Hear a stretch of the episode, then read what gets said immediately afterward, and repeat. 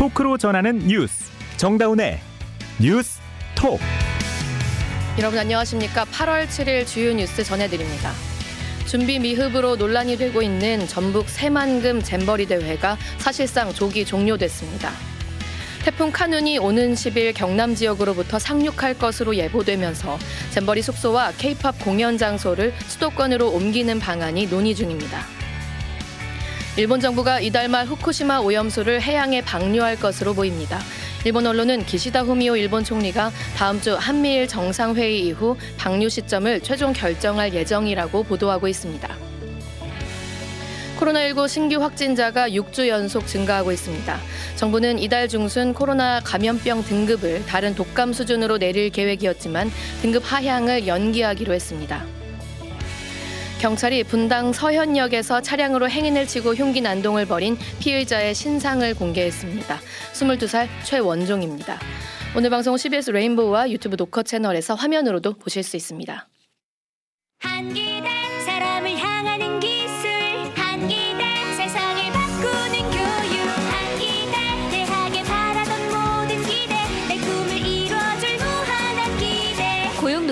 설립한 실사고 시형 인재 양성대학 한국기술교육대학교. 서울의 중심 대학 서경대학교. 서경? 공부도 취업도 창업도 서경대학교. 서경. 내 인생을 바꾸는 힘 서경대학교. 서경. 실용이 최고의 가치 서경대학교. 서울 정릉에 있는 서경대학교는 76년 된 4년제 종합대학입니다. 준비 미흡으로 논란이 된 전북 새만금 제25회 세계 스카우트 잼버리 대회가 사실상 조기 종료됐습니다. 이 폭염에 태풍까지 겹치면서 지속 불가라는 판단이 나온 건데요. 이 세계 스카우트 연맹은 새만금 야영지를 떠나서 다른 지역에서 잼버리 경험을 계속하기로 약속했다고 밝혔습니다. 현장에 나가 있는 전북 CBS 송승민 기자 연결합니다. 자, 송 기자. 네, 저는 지금 새만금 잼버리 야영지에 나와 있습니다. 예, 송 기자 현장 분위기는 지금 어떻습니까? 네, 오늘도 역시나 취재진에게 어떠한 취재 공간도 허용되지 않고 있어서 청소년 스카우트 대원들을 만나기는 어려운 상황이었습니다. 어, 다만 사실상 조기 종료, 야영지를 비운다는 소식에 현장에 나와 있는 취재진들은 허탈감을 감추지 못했습니다. 그렇군요. 그 지난주까지 분위기로는 다들 뭐 대원들은 물론이고 그 현장에서 좀 탈출하기를 바랐던 것 같은데 지금은 상황이 좀 나아졌습니까? 예, 지난 금요일 오후부터 충분한 얼음물과 양질의 식사가 공급되고 화장실과 샤워실의 청결이 유지되자 잼버리를 즐기는 스카우트의 표정이 한층 밝아졌습니다. 어, 그리고 세계 스카우트 연맹에 따르면 설문조사의 조사에서 만족하지 않는다는 비율은 고작 4%였다고 합니다.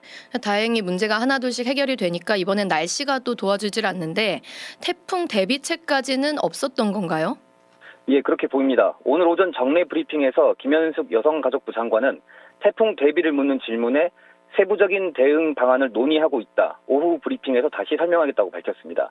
이 답이 태풍에 대한 대비는 없었음은 물론 야영 조기 종료를 뜻하고 있었던 것으로 보입니다. 그렇군요. 그런데 이 잼버리 야영지가 농지이다 보니까 비에 또 굉장히 취약하다는 보도는 여러 번 나왔었거든요. 그런데 이런 네. 대비는 전혀 안 되어 있었던 건가요? 그렇습니다. 대회 시작 전부터 진흙탕 대회가 될 것이라는 우려가 많았습니다. 이번 태풍 카눈이 뿌릴 많은 비에 곳곳이 침수되는 것은 물론 진흙과 팔레트 위에 설치된 텐트가 강한 바람을 버틸지도 미지수입니다. 어, 조직위는 340여 개의 대피소를 갖췄다고 당초 밝혔으나 이 대피소 결국 비상 상황에서 쓰이지도 못했습니다. 네. 세계연맹 또한 정상적인 야영 활동이 되지 않을 것이라고 판단했습니다.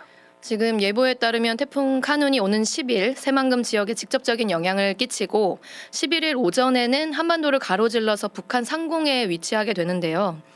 그러면은 이 4만여 명의 스카우트 대원들은 어디서 지내나요? 바로 출국을 합니까? 아닙니다. 스카우트들은 남은 4박 5일 동안 우리가 준비한 문화체험 등 영지외 잼버리 프로그램과 관광을 이어가고요. 특히 수도권 위주로 관광 프로그램을 이어가게 됩니다. 예. 어, 태풍의 영향권에 속하지 않은 수도권에서 숙박시설이 제공될 계획이라고 합니다. 그럼 본격적인 퇴영은 언제 시작됩니까? 지금 수경지 내에선 스카우트 대원들이 짐을 챙기고 있다고 하는데요. 어, 1000대 이상의 버스로 156개국 3만 6천 명이 나가야 하므로 내일 오전 10시부터 늦은 오후까지는 퇴영길이 이어질 것으로 보입니다. 아, 케이팝 콘서트를 야영지에서 하려다가 전주 월드컵 경기장으로 옮기겠다고 했는데 요거 네. 예정대로 진행이 됩니까? 아닙니다. 이제 야영지를 벗어났기에 공항, 또는 숙박시설과 가까운 서울 월드컵 경기장에서 열릴 가능성이 높습니다. 네. 잼버리 조직위 또한 서울 월드컵 경기장을 진지하게 고심하고 있는 것으로 전해졌습니다. 김현숙 여가부 장관 인사 한번 들어보시죠. 긴급 상황이 대두에 따라 조직위는 세계연맹 측과 콘서트 장소의 제조적 문제를 면밀히 의논하고 있습니다. K-팝 콘서트 공연의 Plan B를 검토할 수밖에 없으며 세계연맹 측의 체류 지역 등을 고려하여 그 대상에 상암 월드컵 경기장 등을 대안으로 모색하고 있습니다. 자, 그런데 이번 대회 집행위원장이 전북지사인데 결국 대원들이 다 서울로 빠지게 돼버려서 좀 난감하게 됐겠어요. 네, 맞습니다. 조기 퇴영 결정을 접한 전라북도는 이제서야 조금씩 대회가 안정을 찾아가고 있는데 이런 상황이 와서 아쉽다면서 아쉽다는 반응을 보였습니다. 예. 어, 대회 셋째 날부터 야영지에 머물고 있는 김관영 지사는 오늘 오후 긴급 대책 회의를 열고 참가국의 조기 퇴영에 따른 후속과 지원 대책을 논의했는데 김 지사 역시 당혹감과 함께 짙은 아쉬움을 나타냈다고 합니다. 주말인 어제만 해도 이 전북의 모든 자원을 동원해서 유종의 미를 거둘 수 있도록 하겠다 이렇게 말했잖아요. 예, 근데 이제 그럴 기회조차 주어지지 않은 거죠. 전라북도에서 파견 나온 조직위 직원들은 저 깊은 절망감에 빠져 있고요. 일부 직원들은 대회 이후에 예산 검증이나 관련자 문책 등을 벌써부터 걱정하고 있, 다고 합니다.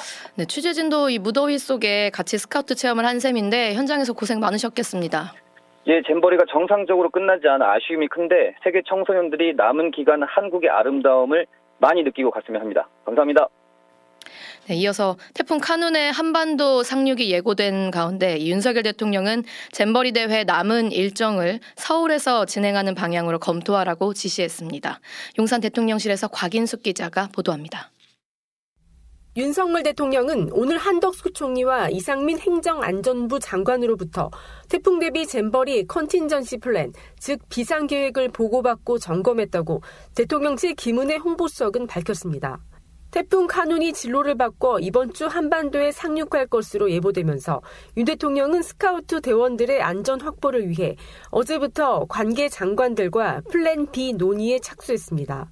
contingency plan이란 스카우트 대원들의 숙소와 남은 일정이 서울 등 수도권으로 이동할 수 있음을 의미한다고 김수석은 설명했습니다.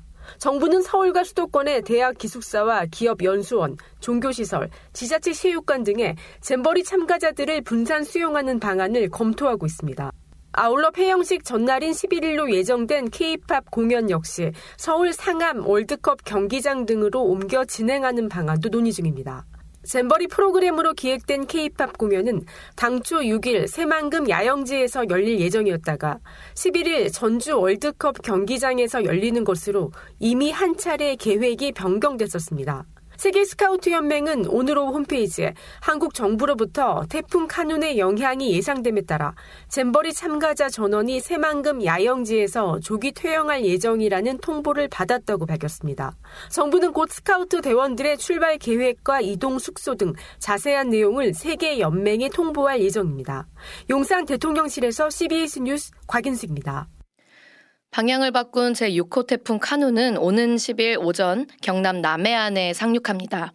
이후엔 중부 내륙 지역으로 계속 북상하면서 전국 대부분의 지역에 비를 뿌릴 것으로 보입니다. 양영욱 기자입니다.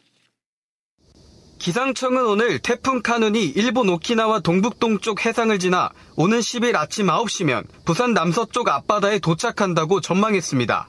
카눈은 중심 최대 풍속이 초속 33m 이상으로 기차도 탈선시킬 수 있는 강한 태풍입니다. 경남 남해안에 상륙할 카눈이 계속 북서쪽으로 이동해 한반도를 관통하는 동안 전국에 강한 비바람이 예상됩니다. 전국에 초속 15m 이상의 강풍이 불겠고 영남에는 100에서 200mm, 강원 영동에는 200에서 400mm, 나머지 지역에는 50에서 100mm의 많은 비가 내리겠습니다. 지난 장마철 대형 인명피해를 입었던 만큼 정부 당국도 태풍 피해를 막기 위한 준비에 열을 올리고 있습니다. 행정안전부는 어제 후 대책회의를 열어 태풍 북상에 따른 인명피해가 발생하지 않도록 31개 관계기관과 대응책을 논의했습니다. 이번 태풍으로 전국에 많은 비가 예상되는 만큼 장마철 피해 발생 지역에 안전조치를 시행하고 정부와 지자체 간 협업 체계를 점검해 달라고 요청했습니다. CBS 뉴스 양형욱입니다. 여러분은 지금 뉴스다운 뉴스 정다운의 뉴스톡을 듣고 계십니다. 일본 정부가 후쿠시마 원전 오염수의 해양 방류 시점을 이달 말로 잡은 것으로 보입니다. 이 시점에 대해 일본 언론은 우리나라의 내년 총선 등 정치 일정도 고려한 것이라고 분석하고 있습니다. 권민철 기자가 보도합니다. 요미우리 아사히 신문 등 일본 언론이 후쿠시마 원전 오염수 방류 시점을 확정적으로 보도하기 시작했습니다. 9월 1일 이전입니다. 아사히 신문 제목은 처리수 방출은 8월 말 시작된다였습니다. 기시다 오미오 일본 총리가 다음 주 한미일 정상회의 이후 최종 결정한다고 합니다. 한국의 정치 일정을 고려한 것이라는 분석입니다. 오염수 방류 문제로 윤석열 정권에 대한 비판이 한국에 있는데 방류 시점을 삼국 정상회의 전에 정하면 이에 대한 윤 대통령의 대응이 회담에 초점이 되고 내년 총선을 앞둔 윤석열 정권의 마이너스가 될 수 있다는 겁니다. 앞서 요미우리 신문도 지난주 한국 야당이 이 문제로 윤석열 정부에 타격을 가하니 윤 대통령의 체면은 가능한 한 지켜주는 게 도리라고 전했습니다. 우리 정부는 방류 시점은 일본 정부의 고유 권한이라는 입장입니다. 박구현 국무조정실 차장입니다. 방류 시기 이건 기본적으로는 당연히 해당 국가에서 결정할 사안인 것 같고요. 다만 그 과정이 국제사회하고 좀 어느 정도 공감대가 형성된 상태에서 하더라도 진행되어야 된다. 이에 따라 다음 주 후반이면 일본 정부의 공식 발표가 나올 걸로 보입니다. 이제 악천후가 아니라면 인류 역사상 처음인 사고 난 원전 오염수의 8월 방류는 현실이 되게 됐습니다. CBS 뉴스 권민철입니다. 코로나19 신규 확진자가 6주 연속 증가세를 이어가고 있습니다. 정부는 다음 주쯤 코로나 감염병 등급을 다른 독감과 비슷하게 하향할 계획이었는데요. 방역 완화 조치를 잠정 연기하기로 했습니다. 이은지 기자입니다. 엔데믹 국면으로 접어들며 주춤했던 코로나19 유행이 다시 재확산 조짐을 보이고 있습니다. 6월 말부터 지난주까지 벌써 6주째 증가세를 이어가고 있는 상황. 지난달 말 기준 주간 일평균 확진자는 약 4만 5천 명으로 5만 명에 육박합니다. 고령 환자의 비율이 높아지면서 위중증과 사망자도 덩달아 오르는 추세입니다. 이에 예정된 로드맵에 따라 모레 브리핑에서 추가 방역 완화를 발표하려던 정부는 이 같은 일정을 잠정 연기하기로 했습니다. 이르면 이달 중순 코로나19의 감염병 등급을 독감과 같은 4급으로 내리고 고위험 시설 내 마스크 의무를 해제하려 했는데 이를 미룬 겁니다. 당초 오늘 예정된 감염병 자문위원회 회의도 취소됐습니다. 당국은 고위험군 보호 등을 위해 당분간 유행 상황을 좀 더 면밀히 모니터링하겠다는 입장입니다. 한림대 강남성심병원 감염내과 이재갑 교수입니다. 전 국민이 마스크를 다시 쓰자 뭐 얘기까지 못 하더라도요. 일단은 고위험군들 같은 경우에 마스크를 꼭 착용하실 정도의 유행 상황이 된 거는 맞습니다. 질병관리청에 따르면 지난주 기준 환자 증가폭은 10%대로 다소 둔화된 것으로 나타났습니다. 당국은 전문가 자문 등 종합적인 검토를 거쳐 방역 완화 시점을 신중히 결정하겠다고 강조했습니다. CBS 뉴스 이은지입니다. 분당 서현역에서 차량으로 행인을 치고 흉기 난동을 벌인 피의자의 이름은 최원종, 22살 남성입니다. 이 사건으로 한 명이 숨지고 13명이 다쳤는데요. 경찰은 유사범행 예방을 위해 최원종의 신상을 공개했다고 밝혔습니다. 정성욱 기자가 보도합니다. 경기남부경찰청은 오늘 신상정보공개 심의위원회를 열고 분당 흉기난동 사건의 피의자 22살 최원종의 실명과 나이, 사진을 공개했습니다. 경찰 관계자는 범행의 잔인성과 피해의 중대성이 인정되고 피의자의 자백과 증거가 충분하다고 밝혔습니다.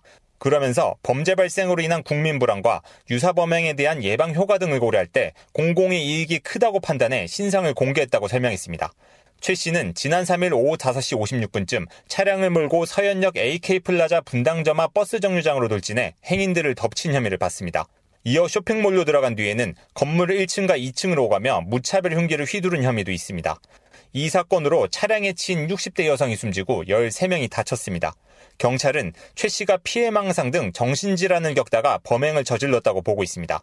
최 씨는 2015년부터 정신과 진료를 받았고 2020년엔 조현성 인격장애 진단을 받았지만 최근 3년간은 정신과 치료를 받지 않은 것으로 파악됐습니다. 경찰 조사에서 최 씨는 특정 집단이 나를 스토킹하며 괴롭히고 죽이려 한다. 그 집단을 세상에 알리기 위해 살해했다는 취지로 진술한 것으로 알려졌습니다. 아울러 경찰은 최 씨의 휴대전화 두 대와 PC 한 대를 분석해 신림동 살인, 사시미 칼, 방검복 등의 키워드를 발견하는 등 계획범죄 여부를 조사하고 있습니다. CBS 뉴스 정성욱입니다.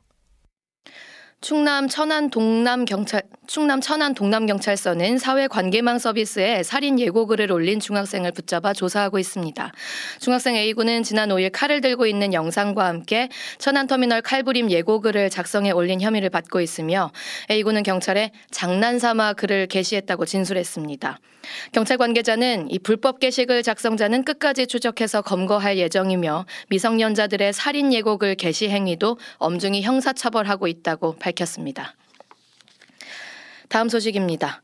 최근 아파트 철근 누락 사태로 한국토지주택공사, 이 LH의 전관예우 문제가 비판받고 있죠. 이 전관예우 문제는 이번이 처음이 아닙니다. 지난 2021년에도 직원들의 땅 투기 의혹이 제기되자 LH는 전관예우를 근절하겠다며 퇴직자들의 취업 제한을 강화한 바 있는데요. 실제 취업이 제한된 사례는 단 한 건에 불과했습니다. 있으나 마나한 혁신 아니었던 셈이죠. 손경식 기자가 취재했습니다. LH는 2021년 혁신안으로 유관기업 취업심사 대상 퇴직자를 상임이사 이상 7명에서 2급 이상 500여 명으로 대폭 확대했습니다. 그 이후 공직자 윤리위원회에서 퇴직 공직자 취업 심사를 받은 LH 출신자는 지난해 9명, 올해 12명 등 모두 21명. 이 가운데 취업 불가 판정된 퇴직자는 퇴직 후 바로 아파트 유지보수 관리업체에 취업하려던 한 명에 불과했습니다. 나머지 20명은 모두 취업이 승인됐습니다. 이번에 철근 누락이 드러난 아파트 단지 감리업체에 재취업한 퇴직자도 2명이나 됐고 7명은 설계, 감리 등 LH와 이해 충돌 가능성 있는 업체에 취업했습니다. 공직자윤리법상 취업심사 대상 기업 기준이 자본금 10억 원 이상인 것도 문제가 되고 있습니다. LH 퇴직자가 10억 원 이하 규모의 재취업할 경우 심사 대상이 아니어서 취업에 제한이 없기 때문입니다. 이에 따라 국토부는 취업 심사 대상 LH 퇴직자를 3급 이하까지 확대하거나 자본금 기준 등을 낮추는 방안을 검토하고 있습니다. 또한 오는 10월 건설이권 카르텔 혁파 방안을 발표할 때 LH 전관 예우 방지 방안도 포함시킨다는 방침입니다. CBS 뉴스 송경식입니다. 이 시각 보도국입니다. 국민의힘 강민국 의원실이 금융감독원으로부터 제출받은 자료에 따르면 지난 2017년부터 올해 7월까지 금융사에서 횡령한 임직원 수는 202명, 횡령 금액은 1,816억 원이었습니다. 업권별로 횡령액이 가장 많은 곳은 은행으로 1,509억 원이었고 이중 횡령 직원이 가장 많은 은행은 하나은행, 횡령 규모가 가장 큰 곳은 우리은행이었습니다. 국민연금공단에 따르면 올해 3월 기준으로 국민연금 부부 수급자는 64만 5천여 쌍, 부부 수급자의 합산 평균 연금액은 월 98만 6,848원이었습니다.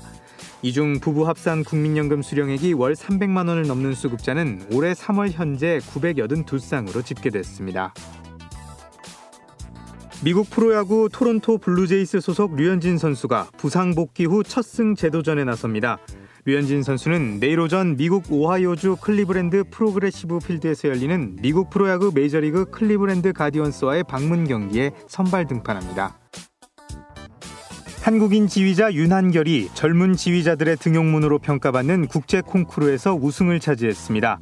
카라얀 젊은 지휘자상 콩쿠르 심사위원단은 오스트리아 찰츠부르크 모차르트 대강당에서 이 대회 우승자로 윤한결을 선정했다고 발표했습니다. 이 시각 보도국이었습니다.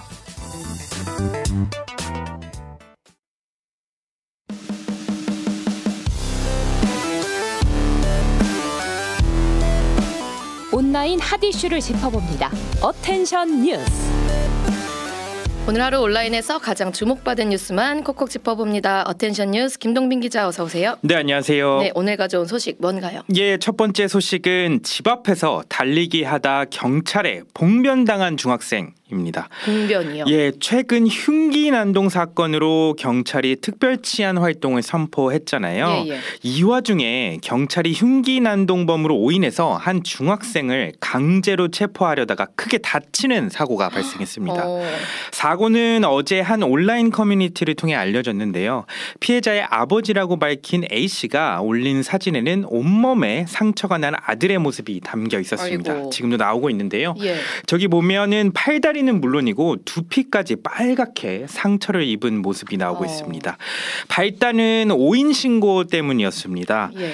경찰은 지난 5일 의정부시 금호동 부용천에서 검정 후드티를 입은 남자가 칼을 들고 다닌다 이런 신고를 접수를 했습니다. 네네. 그래서 경찰이 수색에 나섰고 하천에서 마침 검은색 후드티를 입고 뛰던 A군을 발견을 한 겁니다. 어. 그래서 경찰은 용의자로 특정을 하고 검거하려고 했다가 이런 사고가 발생을 한 거죠.